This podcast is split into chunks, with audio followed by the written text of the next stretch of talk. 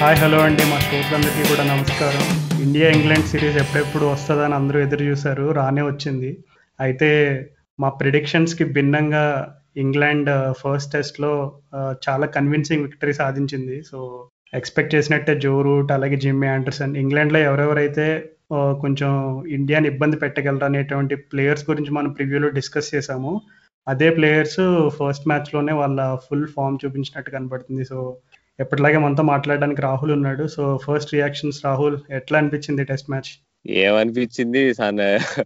మా ఎప్పుడు ఏది ఏదైతే దేనికైతే భయపడ్డాం అదే ఇది కదా రాజు అసలు. అప్పుడు టూ థౌజండ్ ట్వెల్వ్ ఎట్లయితే మనం బొంబాయి హల్వా కలకత్తా రసగుల్లా తిన్నాం అని చెప్పి సందీప్ భయ్య ఎట్లయితే అన్నాడో ప్రివ్యూలో సేమ్ అట్లానే ఇక్కడ మనకి చెన్నై చక్ర పొంగల్ వడ్డిచ్చారుగా అసలు ఇంగ్లాండ్ టీం కానీ కానీ సీరియస్లీ స్పీకింగ్ అంటే అంటే ఎందుకు అంతే మనం పెద్ద మార్జిన్తో ఓడిపోయినట్టు కనిపించినా గానీ ఫిఫ్త్ డే రోజు నీకు నీకు టీ టీ కంటే ముందే డబ్బా కట్టేసినా గానీ చూసుకుంటే. అంటే ఇట్ వాజ్ అంటే ఓకే మినిమం ఫైట్ ఉండే నీకు కాంప్రహెన్సివ్ ఓడిపోయినా కానీ మరీ బ్యాడ్గా చండాలంగా ఓడిపోయినట్టయితే అనిపించలేదు ఇంకా ఇంకా ముఖ్యంగా అసలు జిమ్మీ ఆండర్సన్ లాంటి లెజెండ్ చేతిలో మనం అట్లా టూ ఇంపార్టెంట్ వికెట్స్ కోల్పోయి అలా నీకు రివర్సింగ్ మనం రివర్సింగ్ అవుట్ అవ్వడం ఇట్లాంటివన్నీ చూస్తే ఓకే ఓకే పర్వాలేదు. ఎట్లయితే మనం అడ్లైట్ టెస్ట్ మ్యాచ్ అప్పుడు గురించి మాట్లాడుకున్నామో థర్టీ సిక్స్ ఆల్ అవుట్ అయ్యాము కానీ ఆ రోజు వాళ్ళు వేసిన బౌలింగ్కి అది అది పర్వాలే అని అన్నట్టు ఎట్లయితే అనిపించిందో ఇక్కడ ఇంకా జస్టిఫైడ్ అనిపించింది. ఎందుకంటే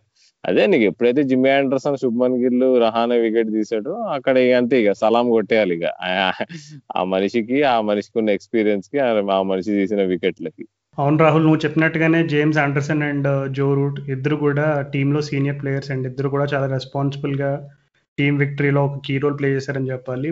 ముఖ్యంగా జిమ్ జేమ్స్ ఆండర్సన్ మనం లాస్ట్ టైం టెస్ట్ సిరీస్ బిల్డప్లో కూడా మనం మాట్లాడుకున్నాం జేమ్స్ ఆండర్సన్ ఎందుకు అంత హైలీ రేటెడ్ బౌలర్ అని కూడా. సో ఈరోజు కూడా దాని గురించి డిస్కషన్ వచ్చినప్పుడు జేమ్స్ ఆండర్సన్ నాకు తెలిసి around thirty two thirty three ఆ ఏజ్లో ఉన్నప్పుడు ఒక అంటే ఇంగ్లాండ్లో సీనియర్ సెలెక్టర్స్ అవ్వచ్చు వీళ్ళందరూ కూడా uh, అంటే ఆండర్సన్ న్యూ బాల్ తర్వాత పెద్ద ఎఫెక్టివ్గా ఉండట్లేదు ఓవర్సీస్ టెస్ట్ మ్యాచెస్లో అని చెప్పి వాళ్ళందరూ కూడా ఒక ఆల్టర్నేటివ్ అనుకుంటున్న టైంలో జేమ్స్ ఆండర్సన్ వచ్చి ప్రూవ్ చేసుకున్నాడు. తనకి ఏంటంటే ఓవర్సీస్ టెస్ట్ మ్యాచెస్లో ఒకవేళ తను న్యూ బాల్ తర్వాత వికెట్లు పడకపోయినా సరే కంట్రోల్ అనేది చాలా ఇంపార్టెంట్ టెస్ట్ మ్యాచెస్లో సో ఎప్పుడు కూడా ఒకవేళ వికెట్లు తీయకపోయినా ఎక్కువగా మేడన్స్ వేసి ఒక ఎండ్ని కంట్రోల్ చేసి రెండో ఎండ్లో వికెట్స్ తీయడానికి తన బౌలింగ్ కాంట్రిబ్యూషన్ అనేది చాలా కీ రోల్గా తన లాస్ట్ ఫైవ్ సిక్స్ ఇయర్స్కి ఎప్పుడెప్పుడు తను ఓవర్సీస్ టెస్ట్ ఆడుతున్నాడో అన్నిట్లో కూడా జేమ్స్ ఆండర్సన్కి ఒక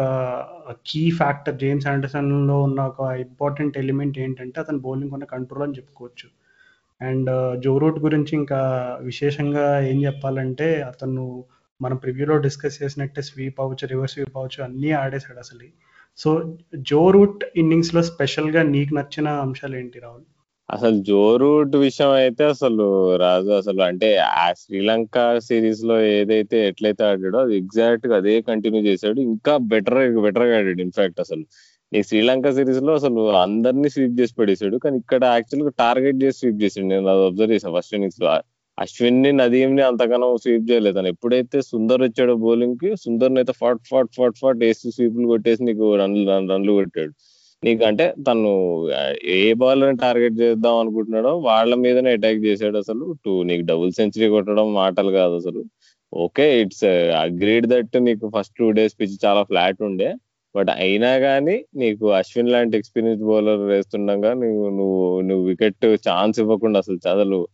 నా నీకు స్టోక్స్ వాళ్ళు వీళ్ళు కొంచెం ఛాన్సెస్ ఇచ్చారు కానీ రూట్ అసలు ఛాన్స్ ఇవ్వలే అనుకుంటా డబుల్ సెంచరీలో. సో ఛాన్స్లెస్ ఇన్నింగ్స్ నీకు ఎంత ఫ్లాట్ ఉన్నా కానీ వికెట్ సబ్ కార్డినేట్ కండిషన్స్లో ఒక ఇంగ్లీష్ ప్లేయర్కి అంటే it is great achievement no doubt about that. అసలు నీకు సెకండ్ ఇన్నింగ్స్లో కూడా రూట్ నీకు తనకు పుట్టిన ఫార్టీ రన్స్ చాలా క్రూషియల్ అసలు నీకు. Second innings time day four రోజు నీకు లంచ్ తర్వాత పిచ్ ఫుల్ టర్న్ అవుతుండే అశ్విన్ అన్ప్లేయబుల్గా కనిపిస్తుండే. అయినా కానీ అసలు రివర్స్ స్వీప్లు మామూలు స్వీప్లు అసలు ఆ ఫార్టీ రన్స్ కూడా చాలా క్రూషియల్ అసలు మనకు చూస్తే ఇప్పుడు అనిపించదేమో కానీ ఏముందిలే నీకు ముందే already two two forty runs lead ఉండే కదా అనుకుంటాం కానీ బట్ అది చాలా అది కూడా చాలా crucial so all in all అసలు అసలు ఇంగ్లాండ్ టీమ్ నీకు సిబ్లీ అయినా నీకు స్టోక్స్ కూడా బాగా బాగా ఆడాడు బ్యాటింగ్ బ్యాట్తో నీకు సో బట్లర్ కూడా లైట్గా రన్స్ కొట్టాడు అటు ఇటు సో వాళ్ళ టీం నుంచి అసలు ఏదైనా అసలు డిసప్పాయింట్మెంట్ ఏదైనా ఉంది అంటే కొంచెం రారీ బర్న్స్ మేబీ కొంచెం పెద్ద ఇన్నింగ్స్ ఆడ ఆడాల్సి ఉండే ఫస్ట్ ఫస్ట్ ఇన్నింగ్స్లో అది తను ఆడలేకపోయాడు. ఇంకా డాన్ లారెన్స్ కొంచెం తన్ని రివర్స్ స్వింగ్తో ఇంకా నీకు అశ్విన్ సెకండ్ ఇన్నింగ్స్లో కొంచెం ఈజీగా అవుట్ చేసినట్టు అనిపించింది. అండ్ అసలు మనం ఇంగ్లాండ్ ఇప్పుడు పిచ్ గురించి మాట్లాడుకుంటున్నాం కాబట్టి ఓ పాయింట్ చెప్పాలి రాజు. అసలు మనం అంటే ఎక్కువ బాధపడు ప- పడకుండా ఉండడానికి ఇంకో కారణం ఏంటంటే టాస్ అన్నమాట. నీకు ఇలాంటి పిక్చర్స్ ఉన్నప్పుడు నీవు ఎప్పుడైనా టాస్ ఓడిపోయావంటే అదే ఎగ్జాక్ట్గా ఈ మ్యాచ్ ఎట్లా అయిందంటే ఇది వరకు పూర్వం నైన్టీస్లో ఇంకా టూ థౌజండ్స్లో ఎప్పుడైతే మనకు మనకు ఫోర్ బిగ్ బ్యాట్స్మెన్ ఉండే ఇంకా మనకి స్పిన్ బౌలర్స్ బెస్ట్ ఉండేనా ఇదే చేసేవాళ్ళం. ఎప్పుడైతే టాస్ గెలిస్తే బ్యాట్ బ్యాటింగ్ చేసేవాళ్ళం సిక్స్ హండ్రెడ్ సెవెన్ హండ్రెడ్ కొట్టేవాళ్ళం సెవెన్ హండ్రెడ్ తక్కువ కానీ five hundred plus six hundred plus కొడతాము. ఇట్లా ఎప్పుడైతే ఎప్పుడైతే ఇంత ఇంత స్కోర్ కొడతామో అవతల టీం నీకు ఎంతో కొంత లీడ్ ఇస్తుంది నీకు. ఈ మనం ఈ మ్యాచ్లో ఎక్కువ ఇచ్చాము కానీ లీడ్ అవతల టీం బట్ నీకు hundred runs two hundred runs ఉన్నా కానీ ఎక్కువ. ఎందుకంటే ఒక్కసారి డే ఫోర్కి వచ్చేటప్పుడు పిచ్ డిటోరేట్ అయిపోతుంది. నువ్వు ఫోర్త్ ఇన్నింగ్స్ బౌలింగ్ చేస్తుంటే నీకు దానిపైన నువ్వు ఫస్ట్ బ్యాటింగ్ చేసి సో నీ నీకు best use of the wicket వచ్చినట్టు. సో అందుకని ఇది కైండ్ ఆఫ్ అదృష్టం ఇంగ్లాండ్ వాళ్ళ వైపు ఉంది. ఆ అదృష్టంతో పాటు వాళ్ళు వాళ్ళు తగినట్టుగా పర్ఫామ్ చేశారు గెలిచారని చెప్పుకోవచ్చు అంతే. అంటే అదే నాకు ఎందుకో అంటే పెద్ద డిసప్పాయింట్మెంట్ లేదు. కానీ మేబీ ఇంకొంచెం ఫస్ట్ ఇన్నింగ్స్ బ్యాటింగ్ మరీ టూ ఫార్టీ రన్ లీడ్ కాకుండా అదే ఇందాక అన్నట్టు హండ్రెడ్ రన్స్ లీడ్ వరకు తెప్పించుకొని ఒక ఫైవ్ ఒక ఒక ఫోర్ హండ్రెడ్ ఫిఫ్టీ అట్లా అట్లా కొట్టి ఇచ్చినా గానీ ఇప్పుడు మనం మ్యాచ్ ఈజీగా సేవ్ చేసేవాళ్ళం లేదంటే గెలిచేవాళ్ళం కూడా అనిపించింది. అవును రాహుల్ విరాట్ కోహ్లీ ముఖ్యంగా చెప్పిన ఒక అంశం ఏంటంటే డే త్రీ టీ టైం నుంచి పిచ్ అనేది కంప్లీట్గా చేంజ్ అయిపోయిందని చెప్పాడు. సో మనం చూసుకుంటే టూ డేస్ కంప్లీట్గా ఇంగ్లాండే బ్యాటింగ్ చేసింది అలాగే థర్డ్ డే ఒక దాదాపు వన్ అవర్ కూడా వాళ్ళు బ్యాటింగ్ చేయడం జరిగింది. సో లిటరల్గా it's I think it's safe to say that England batted India out of the game అని. సో సెకండ్ ఇన్నింగ్స్లో కూడా ఇంకేదైనా క్రూషియల్ ఎలిమెంట్స్ ఉన్నాయా బ్యాటింగ్లో అంటే కనుక కొన్ని కొన్ని మీ డిస్మిసల్స్ని మనం మేబీ టెక్నికల్గా అంటే ఎస్పెషలీ యాండర్సన్కి వచ్చిన వికెట్స్ మనం శుభ్మన్ గిల్ కానీ అజింక్య రహానన్ కానీ నువ్వు మరీ టెక్నికల్గా క్రిటికల్ అసెస్ చేస్తే ఎక్కడో ఒక్కటి రెండు చిన్న చిన్న మిస్టేక్స్ అయితే కనబడతాయి. కానీ అది అంత కఠినంగా చూడాల్సిన అవసరం అయితే నాకు లేదు. సో టాస్ అనేది నువ్వు చెప్పినట్టుగా చాలా కీలక పాత్ర పోషించింది టెస్ట్ మ్యాచ్లో సో నెక్స్ట్ టెస్ట్ మ్యాచ్కి పెద్దగా బ్రేక్ కూడా లేదు. ఓన్లీ త్రీ డేస్ ఉంది. సో నెక్స్ట్ టెస్ట్ మ్యాచ్లో ఒక ఆబ్వియస్ చేంజ్ అయితే కనబడబోతుందని నేనైతే అనుకుంటున్నాను బౌలింగ్ డిపార్ట్మెంట్ నుంచి. Especially I think maybe Shahbaz Nadeem ప్లేస్లో కుల్దీప్ యాదవ్ని తీసుకొస్తారా అనే ఒక రకమైనటువంటి క్వశ్చన్ ఉంది. కానీ ఇప్పుడే విరాట్ కోహ్లీ ఇందాక ప్రెస్ కాన్ఫరెన్స్లో ఏం చెప్పాడంటే మాకు అశ్విన్ కుల్దీప్ని ఇద్దరిని ఎందుకు ఆడించలేదు మీరు? అంటే like you could have played Ashwin and Kuldeep అని అడిగిన క్వశ్చన్కి తను ఏం చెప్పాడంటే ఇప్పుడు అశ్విన్ వచ్చేసి బాల్ని right హ్యాండర్స్కి he spins into the right handers అనమాట అలాగే కుల్దీప్ యాదవ్ కూడా he spins into the right handers అంటే వేరియేషన్స్ ఉన్నాయి ఇద్దరికి కుల్దీప్ యాదవ్కి అశ్విన్కి. కానీ వాళ్ళు technically they are they both spin into the right handers అనమాట సో వాళ్ళకు ఒక వెరైటీ కావాలని చెప్పి షాబాజ్ నదీం అయితే he can take it away from the right handers and అలాగే ఇంగ్లాండ్ శ్రీలంకలో లసిత్ ఎంబుల్దిని అనే లెఫ్ట్ ఆర్మ్ స్పిన్నర్కి ఎంత స్ట్రగుల్ అయిందో ఆల్రెడీ చూసాం. సో ఆ వీక్నెస్ని ఎక్స్ప్లోర్ చేయడానికి విరాట్ కోహ్లీ మేము ఒక స్ట్రాటజీ పెట్టుకున్నాము. ఆ స్ట్రాటజీని ఫాలో అవుతామని చెప్పి చాలా స్ట్రిక్ట్గా చెప్పాడు. సో అంటే అక్షర్ పటేల్ డ్రెస్సింగ్ రూమ్లో కూడా కనపడ్డాడు. అసలు ఈ మనం ఈ టెస్ట్ మ్యాచ్ గురించి ఇంత డిస్కస్ చేసుకున్నాం. అసలు ఇండియాకి ఇంత అంటే బౌలింగ్లో ఇప్పుడు విరాట్ కోహ్లీని కూడా ఒక పిన్ పాయింటెడ్గా ఈ టెస్ట్ మ్యాచ్ ఓడిపోవడానికి ముఖ్య కారణం ఏమని అడిగితే ఫస్ట్ తను చెప్పింది ఏంటంటే ఉన్న బ్యాకప్ స్పిన్ ఆప్షన్స్ ఇప్పుడు వాషింగ్టన్ సుందర్ అవ్వచ్చు అలాగే షాబాజ్ నదీమ్ అవ్వచ్చు. Ashwin main spinner of course కానీ వాళ్ళిద్దరూ బ్యాకప్ స్పిన్నర్స్ ఇద్దరు కూడా అనుకున్న రేంజ్లో డెలివర్ చే డెలివర్ చేయలేకపోయారని చెప్పి విరాట్ కోహ్లీ చెప్పి సో అంటే ఇండైరెక్ట్గా అది ఒప్పుకున్నాడు. సో నాకు తెలిసి టెస్ట్ మ్యాచ్ నెక్స్ట్ మ్యాచ్లో అక్షర్ పటేల్ ఫిట్గా ఉండే సూచనలు అయితే పుష్టిగా కనబడుతున్నాయి. సో ఒకవేళ అక్షర్ పటేల్ కనుక ఫిట్నెస్ ఉంటే కనుక నాకు తెలిసి షాబాజ్ నదీం ప్లేస్లో అక్షర్ పటేల్ తీసుకొచ్చే ఛాన్స్ యా అంటే ఇప్పుడు మరి ఇప్పుడు ఇప్పుడు సుందర్ రోల్ ఏముంటావు రాజు మరి? ఇప్పుడు నువ్వు చూసుకుంటే అసలు ఆస్ట్రేలియాలో అంటే తను లోన్ స్పిన్నర్ కాబట్టి తను బౌలింగ్ వేసాడు. ఆ లాస్ట్ టెస్ట్ మ్యాచ్ గాబాలో. కానీ ఈ టెస్ట్ మ్యాచ్లో అసలు తన సెకండ్ ఇన్నింగ్స్లో బాలే ఇవ్వలేదు. ఇక నీకు ఎప్పుడైనా మనం మనం ప్రివ్యూ చేసినప్పుడు కూడా మాట్లాడుకున్నాము. ఎప్పుడైనా ముగ్గురు స్పిన్నర్స్ ఉన్నారంటే టీమ్లో నీకు ఒక స్పిన్నర్ అండర్ బాల్ చేయడం అనేది చాలా కామన్గా అవుతుంది అని నేను అనుకున్నాము. సో అలాంటప్పుడు నువ్వు ఇంకా ఎస్పెషల్ నీకు ఇంగ్లాండ్ టీమ్లో పైనుంచి కింద వరకు రైట్ హ్యాండర్స్ ఉన్నారు. సో ఇప్పుడు మనం సుందర్ని ఒక బ్యాట్స్మెన్ లాగా ఆడుతున్నట్టు అర్థం ఇప్పుడు నెక్స్ట్ మ్యాచ్ కూడా తను ఉంటే టీమ్లో ఇప్పుడు తను డ్రాప్ చేయగలుగుతామా పోనీ? ఇప్పుడు తను డ్రాప్ చేసి హార్దిక్ పాండ్యాని ఆడియచ్చు అంటావా? హార్దిక్ పాండ్యాని ఉత్త బ్యాట్స్మెన్ లాగా. అంటే తన పాప సుందర్ ఇచ్చి వచ్చిన ఛాన్స్కి మరి తను ఫైటింగ్ ఇన్నింగ్స్ ఆడాడు పాపం. ఫస్ట్ ఇన్నింగ్స్ మనం ఆ మాత్రం లాక్కొచ్చామంటే సుందర్ వల్లనే తను కొట్టిన eighty five not out so ఇది ఎందుకో చాలా క్యూరియస్ క్వశ్చన్గా అనిపించింది నాకు. ఏమంటావు రాజు? అండ్ ఒక విధంగా చూసుకుంటే హనుమ విహారీ ప్లేస్ అంటే Hanuma Vihari kind of a role as a బ్యాట్స్మెన్గా Washington Sundar play చేస్తున్నాడు అని చెప్పుకోవాలి. ఎందుకంటే ఎప్పుడైతే హనుమ విహారీకి ఇంజురీ అయిందో అప్పటి నుంచి మన మిడిల్ ఆర్డర్లో కొంచెం చేంజెస్ చూసాం మనం. రిషబ్ పంత్ ఒక్కొక్కసారి పైన ఆడించడం అండ్ అలాగే కేఎల్ రాహుల్ ఆడించాలని కొంచెం ప్రెషర్ రావడం అండ్ అలాగే ఇప్పుడు వాషింగ్టన్ సుందర్గా ఛాన్స్ మనం అనుకున్నట్టుగానే ఒక బౌలర్ని అండర్ బౌల్ చేయడం అయితే జరిగింది టెస్ట్ మ్యాచ్లో కానీ ప్యూర్ అంటే స్పిన్ బిహేవియర్ ఒకటే మనం కన్సిడర్ చేసుకుని అంటే సారీ పిచ్ బిహేవియర్ ఒకటే మనం కన్సిడర్ చేసుకుంటే కనుక మేబీ హార్దిక్ పాండ్యా కంటే వాషింగ్టన్ సుందర్కి ఆడే సూచనలు అయితే ఎక్కువ కనబడుతున్నాయి. ఎందుకంటే Hardik Pandya I don't think he's fit to bowl so అతన్ని బౌలింగ్ లేకుండా ఇండియాని కేవలం అతన్ని ప్యూర్ బ్యాట్స్మెన్గా ఆడిస్తారనేది కొంచెం అనుమానకరమైన అనుమానకరమైన విషయం నాకు దానికైతే అసలు జడేజా లేని లోటు మాత్రం బాగా గట్టిగా తగులుతుంది అసలు నీకు బౌలింగ్ పరంగా కూడా నువ్వు చూసుకుంటే నదీం అంత up to the mark bowling వేయలేదు తన బ్యాట్తో అయితే కంపేరబుల్ కాదు. ఇప్పుడు ఇప్పుడు అశ్వి ఇప్పుడు నీకు జడేజా చేయగలిగే బ్యాటింగ్ సుందర్ చేయగలుగుతున్నాడు కానీ కానీ మళ్ళీ సేమ్ నీకు జడేజా చేయగలిగిన బౌలింగ్ సుందర్ చేయలేడు. సో నీకు ఇప్పుడు మనకు అర్థమవుతుంది జడేజా ఇప్పుడు టీమ్లో ఎంత ఎంత బలంగా పాతుకుపోయాడు. తనకు ఉండే స్కిల్ వేరే ఎవరికి లేదని మనకి క్లియర్గా కనిపిస్తుంది ఇప్పుడు. So Jadeja maybe third test match ఎప్పుడైతే అహ్మదాబాద్ పోతామో అప్పుడు అప్పుడు ఆడడానికి ఛాన్సెస్ ఉన్నాయి కానీ అప్పటి వరకు నాకు తెలిసి మరి నదీం మరి ఇంకో మ్యాచ్ ఆడతాడంటావా? లేదంటే మరి అక్షర్ పటేల్ వచ్చేస్తాడా? ఇంకా అక్షర్ పటేల్ వచ్చినా గానీ మరి నదీం కంటే బెటర్గా వేయగలుగుతాడనేది నాకు డౌట్స్ ఉన్నాయి. ఎందుకంటే మనం ముందే మాట్లాడుకున్నట్టు అసలు అక్షర్ పటేల్ని ఆడిస్తున్నారంటే ప్రాబ్లీ బ్యాటింగ్ కోసం ఎక్కువ ఆడిస్తున్నారేమో లెఫ్ట్ ఆర్మ్ స్పిన్ కంటే అని అనుకున్నాము. Nadeem is better left arm spinner especially red బాల్తో నీకు డొమెస్టిక్లో కూడా తను ఫోర్ హండ్రెడ్ వికెట్స్ తీసాడు నదీమ్ నదీం ఓ, రంజీ ట్రోఫీలో సో అంత ఎక్స్పీరియన్స్ ఉన్న బౌలర్నే నీకు జో జో రూట్ అంత ఈజీగా ఆడేసాడు. నీకు వీళ్ళంతా నీకు వాలీపోప్ కానీ గానీ వీళ్ళంతా అంత ఈజీగా ఆడారు అంటే మరి ఐ డోంట్ నో అక్షర్ పటేల్ని తీసుకొస్తే కూడా ఏమైనా చేంజ్ అవుతుందా అనేది ఒక చిన్న డౌట్ అసలు నువ్వు జో రూట్ గురించి మాట్లాడుతున్నప్పుడు నాకు ఒకటి నదీమ్ యాక్చువల్ అంత బ్యాడ్గా ఏదేదబ్బా నదీం బౌలింగ్ చాలా బ్యాడ్గా ఉన్నట్టు అనిపించింది కానీ అసలు full brilliance of Joe Root నీకు ఫస్ట్ ఇన్నింగ్స్లో అనిపించింది నాకు ఎందుకు తన ఫిగర్స్ అట్లా ఉండేను అంటే. ఎస్పెషల్ నాకు బాల్ బాగా గుర్తు. జో రూట్ నైన్టీ ఫోర్ మీద ఆడుతున్నప్పుడు ఒక ఆంబాల్ వేసాడు అనమాట నీకు ఎప్పుడైతే ఆంబాల్ వేసాడో నీకు అది క్విక్కర్ త్రూ ఉంటుంది. నైన్టీ కిలోమీటర్స్ పర్ అవర్ కంటే ఎక్కువ ఉండే స్పీడ్ బాల్ సో నీకు పడి నీకు కొంచెం జో రూట్ నీకు ఆమ్ నుంచి పిక్ చేయలే బాల్ నీకు పక్కా నీకు ఆఫ్ ద పిచ్ రీడ్ చేస్తున్నాడు. అర్థమైపోయింది. కానీ లాస్ట్ మినిట్లో తను ఓకే ఇది వీడేసింది స్పిన్నర్ కాదు ఆఫ్ స్పిన్ కాదు. ఆమ్ బాల్ అని చెప్పేసి ఓకే బ్యాట్స్ మీదకి వస్తుందని చెప్పి లాస్ట్ మినిట్లో బ్యాట్ ఇట్లా పెట్టి కరువు చేశాడు బాల్ ఫోర్కి వెళ్ళిపోయింది. అసలు అంటే ఆ- అంత స్కిల్ ఉందంటే నీకు ఒక బ్యాట్స్మెన్కి నువ్వు ఏ బౌలింగ్ ఎంత బాగా వేసినా కానీ అది నాకు తెలిసి ఎస్పెషల్లీ ఈ స్పిన్ మీద జోరుట ఆడుతున్న ఆట చూస్తుంటే ఇప్పుడు ఎనీ బౌలర్ నువ్వు ఎంత పెద్ద బౌలర్ తీసుకొచ్చినా షేన్ వాన్ మురళీధరన్ తీసుకొచ్చినా కానీ నాకు తెలిసి జోరు జోరుడు వంద కొట్టకుండా అయితే ఆపలేము అనుకుంటున్నా. ఒకవేళ ఇదే ఫామ్ నెక్స్ట్ మ్యాచ్లో కూడా కంటిన్యూ అయితే.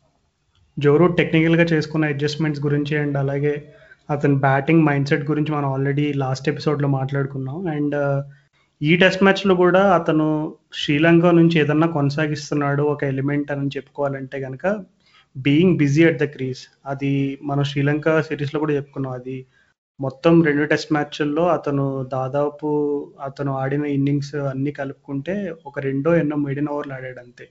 సో నాకు తెలిసి ఇక్కడ కూడా అతను బ్యాటింగ్ వచ్చినప్పటి నుంచి చూసుకుంటే నాకు తెలిసి ఫస్ట్ సెషన్లో లంచ్ బ్రేక్ ముందు ఒక ten eight nine ten deliveries ఎంతో ఆడాడు. అందులో కూడా ఫైవ్ సిక్స్ రన్స్ కొట్టి వెంటనే నెక్స్ట్ ఇన్నింగ్స్లో ఫస్ట్ హాఫ్ అన్ అవర్లో జో రూట్కి కొంచెం డాట్ బాల్స్ వేశారు. అంటే ఆ టైంలో కొంచెం లిటిల్ బిట్ ఆఫ్ ప్రెషర్ పెరుగుతుంది. జో రూట్ డాట్స్ ఆడుతున్నట్టు.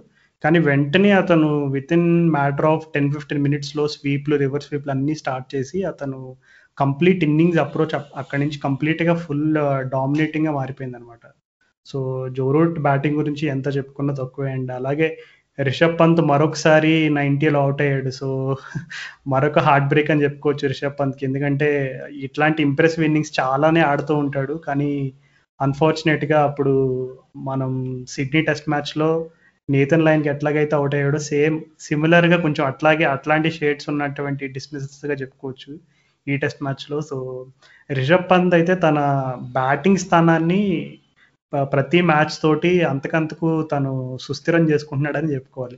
కానీ కీపింగ్ విషయంలోనే ఇంకా కొంచెం క్వశ్చన్ మార్క్స్ అయితే కనబడుతున్నాయి మనకి రిషబ్ పంత్ విషయంలో. ఏమో రాజు నువ్వు రిషబ్ పంత్ బ్యాటింగ్ ఓకే తను తొంభై కొట్టాడు ఈ మ్యాచ్ కానీ నాకు ఎందుకు నేను నేను సాటిస్ఫై కాలేదు ఎందుకో చెప్తాను. ఇప్పుడు స్కోర్ అక్కడ నీకు ఇంగ్లాండ్ వాళ్ళు ఫైవ్ సెవెంటీ ఎయిట్ కొట్టారు. ఫైవ్ సెవెంటీ ఎయిట్ కొట్టినప్పుడు నువ్వు సరే సిక్స్లు కొట్టడానికి ట్రై చేస్తున్నావు కొంచెం ఫీల్డర్లను క్లియర్ చేసి బాల్ పోతున్నాయి లేదంటే సరే పోనీ ట్వంటీ రోజు బ్యాక్ పడుతున్నాయి అని అనుకో సిక్స్లు అట్లా నీకు జస్ట్ మిస్ అయిన క్యాచ్లు బట్టి నేనేం అనట్లే. కానీ అలా నువ్వు అటాక్ చేసి నువ్వు నువ్వు తొంభై రన్లు కొట్టడం వల్ల లాభం ఏంటి అంటాను నేను. నువ్వు చూసుకుంటే ఒకవేళ తను అవే తొంభై రన్స్ ఒకవేళ మెల్లిగా కొట్టుంటే నీకు మెల్లిగా నీకు స్ట్రైక్ రేట్ తక్కువ స్ట్రైక్ రేట్తో కొట్టి ఒకవేళ నీకు బాల్స్ తిని ఉంటే నీకు ఇంకా మనం మంచి పొజిషన్లో ఉండేవాళ్ళంగా మరి టెక్నికల్గా మనం అట్లా అలా అలా మాట్లాడుకుంటే సో ఎందుకు అంటే తను ఇప్పుడు స్కోర్ అవతల first inning score opposition three forty ఉందనుకో ఫోర్ హండ్రెడ్ బిలో ఉందనుకో quick seventy eighty runs make a difference కానీ నీకు లీ నీకు స్కోర్ ఫైవ్ సెవెంటీ ఎయిట్ ఉన్నప్పుడు నువ్వు నీకు టీమ్ వికెట్ ఫోర్ వికెట్స్ పడిపోయినప్పుడు అంటే అక్కడ కొంచెం నువ్వు ఈ అటాకింగ్ గేమ్ అంటే అంత పనికిరాదు బికాజ్ అల్టిమేట్గా నువ్వు రన్స్ కొట్టేసినా గానీ నీకు ఉన్న లీడ్ వల్ల నీకు నీ నువ్వు కొట్టిన ఐదు సిక్స్లు ఎందుకు పనికిరావు? సో అదే సిచ్యువేషన్ ఇక్కడ అయింది అనిపించింది నాకు. ఓకే అంటే పైన బ్యాట్స్మెన్ అందరూ ఏం చేశారని అందరూ అనొచ్చు. అఫ్ కోర్స్ వాళ్ళు ఫెయిల్ అయ్యారు కాబట్టి నీకు పంత్ కింద రన్స్ కొట్టాడు. తర్వాత సుందర్ కవర్ చేశాడు. ఇప్పుడు సుందర్ ఒకవేళ నీకు నంబర్ సెవెన్ వచ్చిన బ్యాట్స్మెన్ సుందర్ ఒకవేళ ఎయిటీ ఫైవ్ రన్స్ కొట్టకపోయి ఉంటే తను మినిమం ఇన్నింగ్స్ తను అశ్విన్ మళ్ళీ నువ్వు ముందుకు తీసుకెళ్ళకపోయి ఉంటే అసలు నీకు ఆ పంత్ కొట్టిన ఐదు సిక్స్లు వేస్ట్ అసలు నీకు. నీకు లీచ్ కొట్టిన సిక్స్ ఎందుకు పనికి వచ్చేవి కాదు అసలు. సో అందుకనే అంటే ఈ ఈ- సరే ప్రతి మ్యాచ్కి పంత్ బాగా ఆడుతున్నా ఈ మ్యాచ్ కూడా పంత్ ఎట్లయితే నీకు ఆస్ట్రేలియా ఆడాడు అట్లాంటి ఇన్నింగ్స్ ఆడినా గానీ ఈ మ్యాచ్ పరంగా మాత్రం అది అంత ప్రశంసాంతనీయమైన ఇన్నింగ్స్ అయితే కాదనిపించింది. ఏమంటావు రాదు ఇంట్రెస్టింగ్ పర్స్పెక్టివ్ రాహుల్. ఎందుకంటే ఇందాక చెప్పినట్టు డే త్రీ సెకండ్ సెషన్ అయినప్పటి నుంచి పిచ్ అనేది ఖచ్చితంగా కంప్లీట్గా మనం బిహేవియర్లో ఒక డ్రాస్టిక్ డిఫరెన్స్ అయితే చూసామంటే బాల్ స్కిడ్ అవ్వడం అండ్ అలాగే కొంచెం బాల్ బౌన్స్ అవ్వకుండా లోగా ఉండడం ఇట్లాంటివన్నీ చూసాం. సో ఎస్పెషల్లీ లెఫ్ట్ ఆర్మ్ అంటే రిషబ్ పంత్ ఆడే యాంగిల్ నుంచి చూసుకుంటే తను ఆడే outside stump outside off stump ఆ ఏరియాలో కొంచెం రఫ్ ప్యాచ్ అనేది ఏర్పడింది. సో స్పిన్నర్స్ కనుక అక్కడ బాల్ ల్యాండ్ చేయగలిగితే అది చాలా కష్టం. అంటే లెఫ్ట్ ఇప్పుడు బెన్ స్టోక్స్ కూడా తను ఇంటర్వ్యూలో ఏం చెప్పాడంటే తను ఆడిన ఇన్నింగ్స్ తన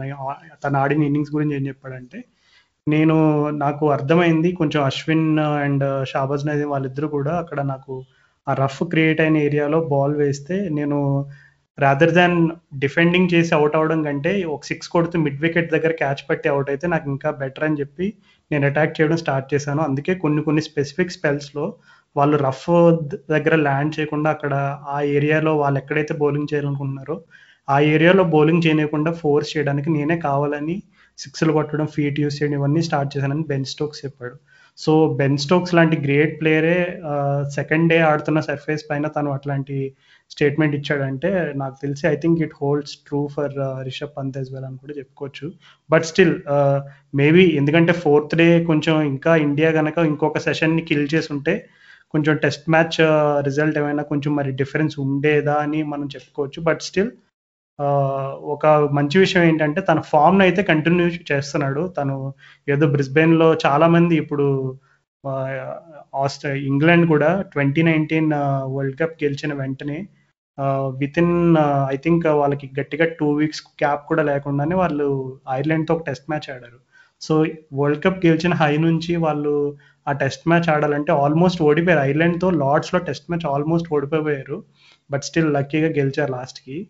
సో రిషబ్ పంత్ ఆ బ్రిస్బెన్లో తను ఆడిన ఇన్నింగ్స్లో అంత మెంటల్ ప్రెషర్ అంటే అట్లాంటి ఒక హిస్టారిక్ ఇన్నింగ్స్ ఆడి మళ్ళీ ఇండియాకి వచ్చి సేమ్ అది అదే రకమైనటువంటి ఫామ్ని within a span of ten డేస్లో మళ్ళీ అది కూడా ఛాలెంజింగ్ డిమాండింగ్ కండిషన్స్లో చేయాలంటే to a person of that age మనం క్రియేట్ ఇవ్వాల్సిందే. సో హోప్ఫుల్లీ అతని ఫామ్ ఇంకా కీలకంగా మారిపోతుంది ఎందుకంటే సిరీస్ ముందుకెళ్ళే కొద్దీ ఈ lower middle order batsmen Stokes లాంటి బ్యాట్స్మెన్ యొక్క కాంట్రిబ్యూషన్ అనేది ఎంత కీలకంగా ఉండదు ఉంటుందో మనం ఈ టెస్ట్ మ్యాచ్లో చూసాము. సో మనకి ఇండియాకి ఆ ఆ రిషబ్ పంత్ స్థానంలో కొంచెం కౌంటర్ అటాకింగ్ బ్యాట్స్మెన్ ఉండడం అనేది చాలా important especially on conditions where there is a lot of spin okay Raju అయితే మరి ఇంగ్లాండ్ పరంగా వాళ్ళు ఏం చేంజెస్ చేస్తారంటావు? వాళ్ళు నెక్స్ట్ మ్యాచ్కి వాళ్ళు ఏమన్నా ఉన్నాయా? నెగిటివ్ అంటే only Dan Lawrence score open చేయరు సరిగ్గా. రారీ బోన్స్ని కదిలించారు. తను ఒక మ్యాచ్కి ఫెయిల్ అయ్యాడని చెప్పి తను ఏం బీకరు. సో కానీ ఇప్పుడు చూసుకుంటే బట్లర్ వెళ్ళిపోతున్నాడు. బట్లర్ బదులు మరి బేర్స్టో బేర్స్టో కాదు కానీ బట్లర్ వెళ్ళిపోయిన తర్వాత ఫోక్స్ టీమ్లోకి రావాలి. నెక్స్ట్ మరి ఆండర్సన్ తీస్తారా? లేకపోతే ఇంకా కంటిన్యూ అవుతారా ఆండర్సన్తో లేదా బ్రాడ్ ఇంకా నువ్వు డ్రింక్స్ క్యారీ చేయాలా? ఏమంటారు వాళ్ళ వాళ్ళ క్యూరియస్ సెలెక్షన్ పాలసీ ఇప్పుడు ఏం చేయబోతుందంట ఆ ఇంగ్లాండ్ సెలక్షన్ గురించి మాట్లాడే ముందు ఒక చిన్న విషయం చెప్దాం అనుకుంటున్నాను రాహుల్. ఈరోజు థర్టీ సెకండ్ ఓవర్ బౌలింగ్ చేస్తున్నప్పుడు అది జాక్లీచ్ బౌలింగ్ చేస్తున్నప్పుడు కరెక్ట్గా లాస్ట్ బాల్ అనమాట లాస్ట్ బాల్ ముందు ఏమైందంటే ఆ టైంలో విరాట్ కోహ్లీను అండ్ రిషబ్ పంత్ ఇద్దరు కలిసి ఆడుతున్నారు. సో అప్పుడే జేమ్స్ ఆండర్సన్ అజింక్య రహానేని శుభ్మన్ గిల్ని ఇద్దరిని కూడా ఒకే ఓవర్లో వికెట్స్ తీసి మంచి ఫామ్లో ఉన్నాడు అనమాట బౌలింగ్ ఫామ్ సో ఆ మూమెంట్లో ఏమైందంటే జాక్లిచ్ బౌలింగ్ వేస్తున్నప్పుడు కొంచెం అదే రిషబ్ పంత్ స్లోగా కొంచెం బౌండరీస్ కొట్ట ఒకటి రెండు కొంచెం బిజీగా ఉండడం బౌండరీస్ కొట్టడం ఇవన్నీ చూసిన తర్వాత జాస్ బట్లర్ ఏం చేశాడంటే కరెక్ట్గా జాక్లిచ్ లాస్ట్ బాల్ వేసే ముందు జోరూట్ దగ్గరికి వెళ్ళి ఒక విషయం చెప్పాడు అంటే ఫీల్డింగ్ మనం వెనక్కి పెడదాము కోహ్లీకి ఒక ఈజీ సింగిల్ ఇచ్చి కోహ్లీని ఆండర్సన్కి స్ట్రైక్ పెడదాము నెక్స్ట్ ఓవర్ ఎందుకంటే లెఫ్ట్ అండ్ రైట్ కాంబినేషన్లో ఏ బౌలర్కైనా కానీ ఎంత skilful బౌలర్కైనా left and right hand combination అది ఉన్నప్పుడు బౌలింగ్ లైన్స్ అడ్జస్ట్మెంట్ చేసుకున్నప్పుడు ఎస్పెషల్లీ జేమ్స్ ఆండర్సన్ రైట్ హ్యాండర్స్ని ఎట్లా సెటప్ చేస్తాడనేది అందరికీ తెలిసిన విషయమే. సో ఎట్లయినా కోహ్లీని అవుట్ చేస్తే ఇంకా మ్యాచ్ అయిపోతుంది అని చెప్పి వాళ్ళు ఒక అటాకింగ్ ఇన్స్టింగ్ తోటి ఏం చేశారంటే వెంటనే జో బట్లర్ వెళ్ళి రూట్తో మాట్లాడగానే రూట్ ఏం చేశాడంటే తన ఫింగర్స్ రెండు కూడా స్కైకి పాయింట్ అవుట్ చేసి ఫీల్డర్స్ని రెండు ఇద్దరిని వెనక్కి వెళ్ళిపో ఉన్నాడు అనమాట అంటే మిడ్ ఆఫ్ని కవర్ ఫీల్డర్ని ఇద్దరిని కూడా డీప్కి తోచేశాడు నెక్స్ట్ బాల్ జాక్లీ చేంజ్ చేశాడంటే చాలా ఫుల్ బాల్ వేసాడు అంటే ఇంకా లిటరల్గా సింగిల్ కొట్టలేనంతగా ఒక ఫుల్ బాల్ వేసాడు అంటే కొట్టలేనంతగా అంటే విరాట్ కోహ్లీ డిఫెన్స్ ఆడాడు కాబట్టి అలా అనిపించి ఉంటుంది. బట్ స్టిల్ మేబీ అది సింగిల్ స్కోరింగ్ ఆపర్చునిటీ ఉన్న బాల్ ఏమో కానీ కోహ్లీ వెంటనే డిఫెండ్ చేసేసరికి జాస్ బట్లర్ ఏం చేశాడంటే తను గ్లౌస్ తోటి చాలా గట్టిగా ఏదన్నా ఒక ఆపర్చునిటీ మిస్ అయినప్పుడు ఎలా అయితే క్రికెటర్స్ ఫ్రస్ట్రేట్ అవుతారో అట్లాగా తన గ్లౌజ్ని కొట్టుకున్నాడు అనమాట అంటే దెర్ వాజ్ అన్ ఆబ్వియస్ ప్లాన్గా కనబడుతుంది. So next over Anderson bowling వచ్చి third ball Rishabh Pant out చేశాడు అనమాట అప్పుడు మరలా ఒకసారి నువ్వు నువ్వు James Anderson and Joe Root reaction చూస్తే మనమేమో కోహ్లీకి ప్లాన్ చేసుకున్నా కానీ రిషబ్ పంత్ వికెట్ పడింది అయినా పర్లేదులే అనే రకమైనటువంటి ఒక రియాక్షన్ అయితే కనబడింది. సో ఒక మ్యాజికల్ మూమెంట్గా చెప్పొచ్చు. అంటే ఇప్పుడు ఆండర్సన్ గురించి డిస్కషన్ వచ్చింది కాబట్టి ఇంత ఎందుకు మాట్లాడుతున్నాం అంటే నెక్స్ట్ మ్యాచ్ జేమ్స్ ఆండర్సన్ ఆడకపోవచ్చు. ఎందుకంటే ఇంగ్లాండ్ కున్న రొటేషన్ పాలసీ అండ్ ఇంగ్లాండ్ కున్న ఫిట్నెస్ వాళ్ళకున్న రెజీమ్స్ ఇవన్నీ కూడా చూసుకుంటే నెక్స్ట్ టెస్ట్ మ్యాచ్లో మేబీ స్టోర్ట్ బ్రాడ్ ఆడే అవకాశం ఉంది. ఎందుకంటే ఇప్పుడు చెన్నైలో ఈ ఐదు రోజులు ఎండ ఎలా ఉందో చూసాం మనం. సో ఈ కండిషన్స్లో James Anderson next test match ఆడి ఒకవేళ అతను అన్నిటికంటే ఇంగ్లాండ్కి బెస్ట్ ఛాన్స్ గెలవడానికి అహ్మదాబాద్ డేనే టెస్ట్ మ్యాచ్లో అతను లేకపోతే కనుక అది టీంకి చాలా షాక్ అవుతుంది కాబట్టి ఖచ్చితంగా నెక్స్ట్ టెస్ట్ మ్యాచ్లో ఆండర్సన్ ప్లేస్ స్టోర్ట్ బ్రాడ్ వచ్చే అవకాశాలు అయితే పుష్కలంగా కనబడుతున్నాయి. నెక్స్ట్ టెస్ట్ మ్యాచ్లో ఆండర్సన్ ఆడిస్తారని నేనైతే అనుకోవట్లేదు. అండ్ అది కాకుండా నువ్వు మెన్షన్ చేసావు కదా బెన్ ఫోక్స్ జాస్ బట్లర్ స్థానంలో వస్తాడు. అండ్ జాక్ క్రాలీ ఇంజూర్ నుంచి రికవర్ అవ్వలేదు కాబట్టి Daniel Lawrence will continue to play at three and I I think that could be the only changes from okay Anderson గొప్పతనం గురించి మనం ముందు ఒక ఎపిసోడ్లో మాట్లాడుకున్నాం కదా రాజు. ఎపిసోడ్ టూ అనుకుంటా మనం పాడ్కాస్ట్ మొదలెట్టిన స్టార్టింగ్లో. సో శ్రోతలు ఎవరైనా వినక మేము ఆండర్సన్ గురించి ఎంత డీప్గా అనాలిసిస్ చేసామో తెలుసుకోవాలనుంటే ఆ ఎపిసోడ్ వినండి. మేము ఈ షో నోట్స్లో కూడా మెన్షన్ చేస్తాము. సో అంటే ఆ ఎపిసోడ్లో మేము మాట్లాడుకున్నాం అనమాట ఇప్పుడు స్టేన్ ఆండర్సన్ వాళ్ళిద్దరి మధ్యలో పోటీ ఎలా ఉంది? అసలు ఎవరు బెటర్ బౌలర్ అనే దాని మీద. సో అది ఇంట్రెస్టింగ్ డిస్కషన్ తప్పకుండా వినండి అది. సో కమింగ్ బ్యాక్ టు ఈ series the current series so next match మరి రాజు మరి మన వాళ్ళు ఫైట్ చేస్తారంటావా గాయపడ్డ సింహాల లాగా మరి తిరిగి పంజా కొడతారా? మరి లేదంటే మరి ఈ ఇదే ట్రెండ్ మనం చూడబోతున్నాం ఎందుకంటే నాకు ఒకటి చూస్తే భయం వేసింది ఏంటంటే Raju England team body language చూస్తే వాళ్ళు మరి వాళ్ళు ఎట్లా అంటే వాళ్ళు మరీ పొంగిపోవట్లేదు మ్యాచ్ గెలిచినందుకు. అంటే వాళ్ళు వాళ్ళు ఇదంతా మేము ప్లాన్ చేసాం మేము గెలిచాం. మాకు ముందే తెలుసు మేము గెలుస్తాం అన్నట్టు కనిపించారు కానీ మన వాళ్ళు చూస్తే కొంచెం ఫ్లాట్గా ఉన్నారు అబ్బా అంటే ఏదో నిద్ర నిద్రలో ఉన్నట్టు కనిపించారు. సో ఇంగ్లాండ్ వాళ్ళని చూస్తే భయం వేసింది. యాక్చువల్ మన వాళ్ళు ఓకే మన వాళ్ళు మళ్ళీ మంచిగా ఆడతారని నమ్మకం నాకు ఉంది కానీ ఇంగ్లాండ్ వాళ్ళు ఇంకా బాగా ఆడతారేమో అని నాకు భయం. ఎందుకంటే వాళ్ళు చాలా రిలాక్స్డ్ ఉన్నారు రాజు. బేసిక్గా వాళ్ళు ఇంగ్లాండ్ వాళ్ళు two thousand nineteen World Cup గెలిచేసిన తర్వాత వాళ్ళు ఒకటి రియలైజ్ అయ్యారు. ఏంటంటే మనం ఓకే వైట్ బాల్ క్రికెట్ మనది బాగా ఇంప్రూవ్ అయిపోయింది కానీ రెడ్ బాల్ క్రికెట్లో మనం కొంచెం వెనకబడ్డాం కదా అని వాళ్ళు రియలైజ్ అయ్యి సడన్గా ఇప్పుడు నువ్వు one one and half year తర్వాత చూస్తే టీమ్ యాక్చువల్ చాలా బెటర్గా ఆడుతుంది ముందుకంటే. సో చాలా వాళ్ళు చాలా చేంజెస్ చేశారు. చూస్తే మనం బేర్ స్టోన్ వాళ్ళు రెగ్యులర్ మెంబర్ కాదు టీమ్లో స్టార్టింగ్లో ఏదో జేసన్ రాయ్ వాళ్ళని వీళ్ళని ఓపెనింగ్ చేపించారు కానీ ఇప్పుడు ట్రెడిషనల్ ఓపెనర్స్ చేత ఓపెనింగ్ చేపిస్తున్నారు ఇప్పుడు టెస్ట్ మ్యాచెస్లో. సో అంటే ఒకసారి ఎప్పుడైతే ట్రెవర్ బేలిస్ ప్రాబ్లీ తను వైట్ బాల్ సెటప్కి ఎక్కువ ఇది చేశాడు. సో ఇప్పుడు ఎప్పుడైతే నీకు క్రిస్ సిల్వర్ వుడ్ వచ్చాడో టెస్ట్ టెస్ట్ క్రికెట్ మీద వీళ్ళు కాన్సన్ట్రేట్ చేస్తున్నట్టు అనిపించింది. సో దాని మీద నీ నీ ఒపీనియన్ ఏంది రాజు? నువ్వు నాకు తెలిసి క్వశ్చన్ అడిగి దాంట్లోనే ఆన్సర్ కూడా నువ్వే చెప్పేసావు రాహుల్. సో పెద్దగా అందులో వివరించడానికి ఏం లేదు. క్రిస్ సిల్వరోడ్ ఎప్పుడైతే కోచింగ్ డ్యూటీస్ తీసుకున్నాడు అప్పటి నుంచి England the way they approach test cricket అనేది కంప్లీట్ డిఫరెంట్గా మనం చూసాం. ఎందుకంటే అంతకు ముందు చూసుకుంటే ఇంగ్లాండ్లో ఎప్పుడు కూడా వాళ్ళు హోమ్ కండిషన్స్లో ఆడినా ఏవే కండిషన్స్లో ఆడినా కొలాబ్స్ అయినప్పుడు కొంచెం ప్యానిక్ అయ్యేవారు. ప్యానిక్ అయ్యి కొంచెం టైలెంటర్స్ కాంట్రిబ్యూషన్ ఉన్నా సరే వాళ్ళు కొంచెం ఇన్కన్సిస్టెన్సీ అనేది కనపడేది. కానీ క్రిస్ సిల్వర్వుడ్ ఎప్పుడైతే తను తీసుకున్నాడు కోచింగ్ డ్యూటీస్ ఇప్పటి వరకు పదిహేను టెస్ట్ మ్యాచెస్ అతను అండర్లో ఆడారు అండ్ నైన్ టెస్ట్ మ్యాచెస్ గెలిచారు. So I think that number itself speaks for itself ఇంకా చెప్పుకోకర్లేదు వేరేగా. అండ్ అలాగే ఇప్పుడు uh, దానికి బిగ్గెస్ట్ టెస్ట్ మనీ ఏదైనా ఉంది అని అంటే కనుక England last six over overseas test matches వాళ్ళు కంటిన్యూస్గా గెలుస్తూ వచ్చారు. అండ్ ఒకటి సౌత్ ఆఫ్రికాలో టెస్ట్ సిరీస్ మరలా శ్రీలంక అండ్ ఇండియా. మూడు three different countries and different ఛాలెంజెస్లో వాళ్ళు గెలిచారంటే ఇంకా దానికంటే మనం క్రిస్ సిల్వరోడ్ కోచింగ్ స్టైల్ ఎలా ఉంది అతని influence and impact dressing room ఎంతవరకు ఉంది అనేది మనం దాని ద్వారానే అర్థం చేసుకోవచ్చు. అండ్ ఇండియా విషయానికి వస్తే మరి విరాట్ కోహ్లీ అయితే వెంటనే మ్యాచ్ అయిపోయిన వెంటనే ప్రజెంటేషన్లో ఏం చెప్పాడంటే ముందుంది ముసళ్ళ పండగ అనే ఒక రకమైనటువంటి ఇండికేషన్ ఇచ్చాడు. లేట్గా వచ్చిన లేటెస్ట్గా వస్తామని వస్తా వస్తాము అని అని చెప్పాడు కోహ్లీ. సో దాన్ని బట్టి ఇక నెక్స్ట్ మ్యాచ్ పక్క మనం గెలుద్దామని అనుకుందాము దానిలో తప్పేం లేదు. ఎంతైనా చెన్నైలో ఇండియా ఓడిపోవడం ఫస్ట్ టైం అంట. Nineteen ninety nine Chennai Pakistan test match తర్వాత ఇదే అంట ఓడిపోవడం మనం చెన్నైలో.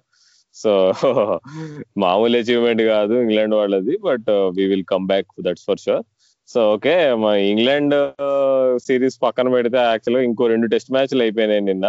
Pakistan South Africa test match ఒకటి అయింది ఇంకోటి West Indies Bangladesh test match అయింది. రాజు నువ్వు నువ్వు పాకిస్తాన్ టెస్ట్ మ్యాచ్ బాగా కవర్ చేసినట్టు ఉన్నావు అసలు. ఎలా ఉండే ఆ మ్యాచ్ చూస్తే నీ నీ రియాక్షన్స్ ఏంటి? అసలు నీకు స్లో అండ్లో వికెట్ అసలు అది చూస్తే పిచ్ పైన అసలు నీకు బాల్ ఇవ్వనే లేవట్లేదు అట్లాంటి పిచ్ పైన హసన్ అలీ పది వికెట్లు తీసాడు లాస్ట్ ఇన్నింగ్స్లో నీకు ఎయిడెన్ మార్క్ మనం ఎప్పటి నుంచో కోరుకున్నట్టు ఒక పాత్ బ్రేకింగ్ ఇన్నింగ్స్ ఆడతాడు అనుకుంటే తను లాస్ట్ మినిట్లో అవుట్ అయ్యాడు. నువ్వు అనవసరంగా బాల్ని గెలుతూ outside off stump so ఆ మ్యాచ్ ముచ్చట్లు చెప్పేమన్నా పాకిస్తాన్ యాక్చువల్లీ రెండు టెస్ట్ మ్యాచ్లు వాళ్ళు బాబర్ అజం క్యాప్టెన్సీ అసలు డెబ్యూ క్యాప్టెన్సీలో ఉన్న సిరీస్ గెలవడం అనేది మామూలు విషయం కాదు. సౌత్ ఆఫ్రికా అయితే ఈ సెకండ్ టెస్ట్ మ్యాచ్లో ఎస్పెషల్లీ వాళ్ళు గెలుస్తారని చాలామంది అనుకున్నారు. ఎందుకంటే ఆ ముందు రోజే వెస్టిండీస్ వాళ్ళు దాదాపు ఫోర్ హండ్రెడ్ చేస్ చేయడం అండ్ అలాగే పిచ్ కూడా చూస్తే న్యూ బాల్తో ఖచ్చితంగా స్వింగ్ అండ్ ఇవన్నీ కూడా నార్మల్లే కానీ బాల్ కొంచెం ఓల్డ్ అయ్యేసరికి కొంచెం కండిషన్స్ అనేది బ్యాట్స్మెన్ కొంచెం సర్వైవ్ అయ్యే అవ్వడానికి కొంచెం ఈజీగానే ఉన్నట్టు కనబడి సో ఈ ఫ్యాక్టర్స్ అన్ని కన్సిడర్ చేసుకుని చాలా మంది ఫ్యాన్స్ ఎక్స్పెక్ట్ చేశారు. ఒక థ్రిల్లింగ్ చేజ్ ఉంటుందేమో. సౌత్ ఆఫ్రికా వాళ్ళు గెలుస్తారేమో ముందు రోజు వెస్టిండీస్ వాళ్ళు చేసేసినట్టు వీళ్ళు కూడా చేసేస్తారని చెప్పి చాలా మంది కంపారిజన్స్ తీసుకొచ్చారు ఏడెన్ మార్క్రెమ్ చాలా క్లాస్ ప్లేయర్ కే కాయిల్ మై మైర్స్ లాంటి డెబ్యూ బ్యాట్స్మెనే ఆడితే ఏడెన్ మార్క్రెమ్ లాంటి స్టార్ బ్యాట్స్మెన్ ఎందుకు ఆడలేడు? అండ్ అలాగే బంగ్లాదేశ్ స్పిన్నర్సే బౌలింగ్ వికెట్లు తీయలేకపోతే పాకిస్తాన్ పేసర్స్ ఎట్లా తీయగలరు? ఇట్లా చాలా వియర్డ్ కంపారిజన్స్ అయితే వచ్చినాయి. బట్ ఓవరాల్ పాకిస్తాన్ వాళ్ళు ఎస్పెషలీ న్యూ బాల్తో వాళ్ళకున్న బౌలింగ్ అటాక్ అనేది ఎంత స్ట్రాంగ్ అనేది మరొకసారి ప్రూవ్ చేసుకున్నారు. అండ్ హసన్ అలీ ఫర్ someone who is making a come back after two years Hasan Ali దగ్గర ఎప్పుడు కూడా నీకు అతని బౌలింగ్ వేసే ఎనర్జీ చూస్తేనే నీకు అర్థమైపోతుంది. He always gives is hundred percent అని. సో రెండు ఇన్నింగ్స్లో ఫైవ్ ఫర్ తీయడం అనేది మామూలు విషయం కాదు. అండ్ అసలు ఈ సౌత్ ఆఫ్రికా వాళ్ళు పేస్ అండ్ స్వింగ్కి అంతలా ఇబ్బంది పడడం అసలు చాలా అంటే కన్నుల పండగ అనే మాట వాడడం కరెక్ట్ కాదు. ఎందుకంటే సాధారణంగా మనం సౌత్ ఆఫ్రికా ఇంగ్లాండ్ న్యూజిలాండ్ ఇట్లాంటి కండిషన్స్కి వెళ్ళినప్పుడు ఇట్లాంటి కండిషన్స్లో ఆడినప్పుడు మన ఏషియన్ టీమ్స్ బాగా స్ట్రగుల్ అవ్వడం మనం చూస్తాం. అంటే బ్యాట్స్మెన్ ఇట్లా టచ్ చేయడానికి ఆడతాం. ఎడ్జెస్ అయ్యి స్లిప్స్ స్లిప్స్లో క్యాచ్ చేయడం ఇవన్నీ మనం చాలా రెగ్యులర్గా చూస్తాం.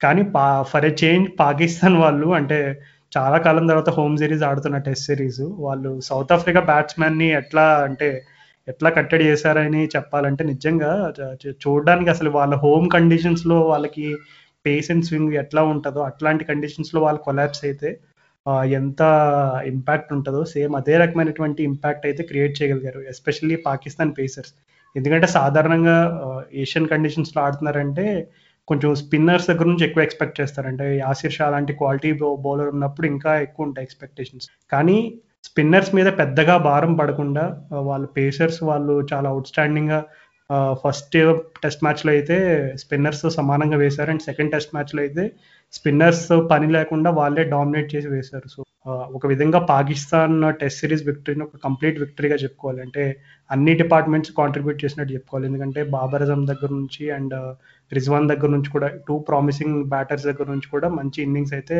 ఆడారు. సో ఓవరాల్గా పాకిస్తాన్కి అయితే ఒక మంచి మెమరబుల్ సిరీస్గా చెప్పుకోవచ్చు అది. అండ్ ఆల్సో ఒక చిన్న విషయం ఏంటంటే సౌత్ ఆఫ్రికా వాళ్ళు two thousand three October last time Pakistan వాళ్ళు సౌత్ ఆఫ్రికా పైన టెస్ట్ సిరీస్ గెలిచారు. అండ్ అది అయిన తర్వాత ఇదే ఫస్ట్ టైం టెస్ట్ క్రికెట్లో పాకిస్తాన్ వాళ్ళు సౌత్ ఆఫ్రికా పైన టెస్ట్ సిరీస్ యా రాజు అసలు రిజ్వాన్ అయితే నేను రిజ్వాన్కి ఎప్పటి నుంచో పెద్ద ఫ్యాన్ అసలు. వన్ ఇయర్ నుంచి అసలు. నిన్న ఆడిన ఇన్నింగ్స్ మాత్రం సూపర్ ఇన్నింగ్స్ అసలు. తను అసలు యాక్చువల్గా సౌత్ ఆఫ్రికా డామినెంట్ పొజిషన్లో ఉండే. కానీ అక్కడి నుంచి తను బాగా రియర్ గార్డ్ ఇన్నింగ్స్ ఆడాడు. టైల్తో అసలు చాలా హై స్కిల్ ఇన్నింగ్స్ కానీ అసలు సౌత్ ఆఫ్రికా వాళ్ళు ఫాఫ్ డూ ప్లస్ ఇంకా క్వింటన్ డికాక్ మరీ బ్యాడ్గా ఆడారు ఈ రెండు మ్యాచ్లు సో సౌత్ ఆఫ్రికన్ ఫ్యాన్స్ ఏమన్నా ఫీల్ అవ్వాలంటే వీళ్ళిద్దరి మీదనే అసలు. డికాక్ కెప్టెన్ అయి ఉండి కూడా నిన్న ఫస్ట్ బాల్ అవుట్ అయ్యాడు అసలు హసన్ అలీ బౌలింగ్లో అసలు. మరీ అంటే మరి మరీ అసలు ఏదో నీకు మినిమం తను నిలబడి నీకు మార్కంతో ఉండుంటే నీకు మ్యాచ్ వెళ్ళేదేమో. ఎవరికైనా తెలుసు సో సౌత్ ఆఫ్రికా క్రికెట్ మరి ఎప్పుడు ఎట్లా కోరుకుంటుందో చూడాలి కానీ కానీ వెస్టిండీస్ వాళ్ళు చేజ్ చేయడం మాత్రం మామూలు విషయం కాదు రాజు అసలు. నేను పట్టించుకోలేదు నేను ఆనెస్ట్గా చెప్తే అసలు నేను ఆ మ్యాచ్ పట్టించుకోలేదు ఆ బాయ్ ఉంది వెస్టిండీస్ సగం టీం అసలు ఫోన్ కూడా పోలేదు. హోల్డర్ వీళ్ళందరూ రెస్ట్ తీసుకున్నారు. ఎందుకంటే వాళ్ళు వెస్టిండీస్ వాళ్ళు కంటిన్యూస్గా బబుల్లోనే ఉన్నారు వాళ్ళు. ఆ జూన్ జూలై నుంచి వాళ్ళు కంటిన్యూస్గా రోడ్డు మీదనే ఉన్నారు. ఎక్కడో అక్కడ ఏదో ఒక కంట్రీలో ఏదో ఒక టీ ట్వంటీ లీగ్ ఆడుతూ లేదంటే ఐపీఎల్ ఆడుతూ లేదంటే ఏదో టెస్ట్ సిరీస్ ఆడుతూ న్యూజిలాండ్లో కానీ ఇంగ్లాండ్లో కానీ సో అంత అలసిపోయి ఉండేవాళ్ళు సో సగం టీమ్ లేనే లేదు. నీకు చూస్తా నీకు ఈ కైల్ మయర్స్ అనే ప్లేయర్ ఎవరో కూడా తెలియదు నేను అర్జెంట్గా అప్పుడు నేను క్రికెట్ ఫో పేజ్ చూసి ప్రొఫైల్ చూసాను అసలు ఎవరా అని. చూస్తే అసలు ఫస్ట్ క్లాస్ రికార్డ్ కూడా ఏమీ లేదు. కానీ నేను- ఎందుకో దా తనలో ఏదో చూసారు సెలెక్టర్స్ సెలెక్ట్ చేశారు. కానీ తను ఆడిన ఇన్నింగ్స్ మాత్రం అది ఆ pitch four fifth day pitch అంటే నీకు బంగ్లాదేశ్లో బంగ్లాదేశ్లో ఎట్లా ప్రిపేర్ చేస్తారంటే పిచ్లు వాళ్ళు ఒక్కో ఒక మ్యాచ్ గుర్తు నాకు. ఐదుగురు ఐదుగురు స్పిన్నర్లతో ఆడారు ఒక మ్యాచ్ అయితే నాకు గుర్తు. ఐదుగురు స్పిన్నర్లు దాంట్లో ముగ్గురు లెఫ్ట్ ఆఫ్ స్పిన్నర్లు ఇద్దరు ఆఫ్ స్పిన్నర్లు ఉండే.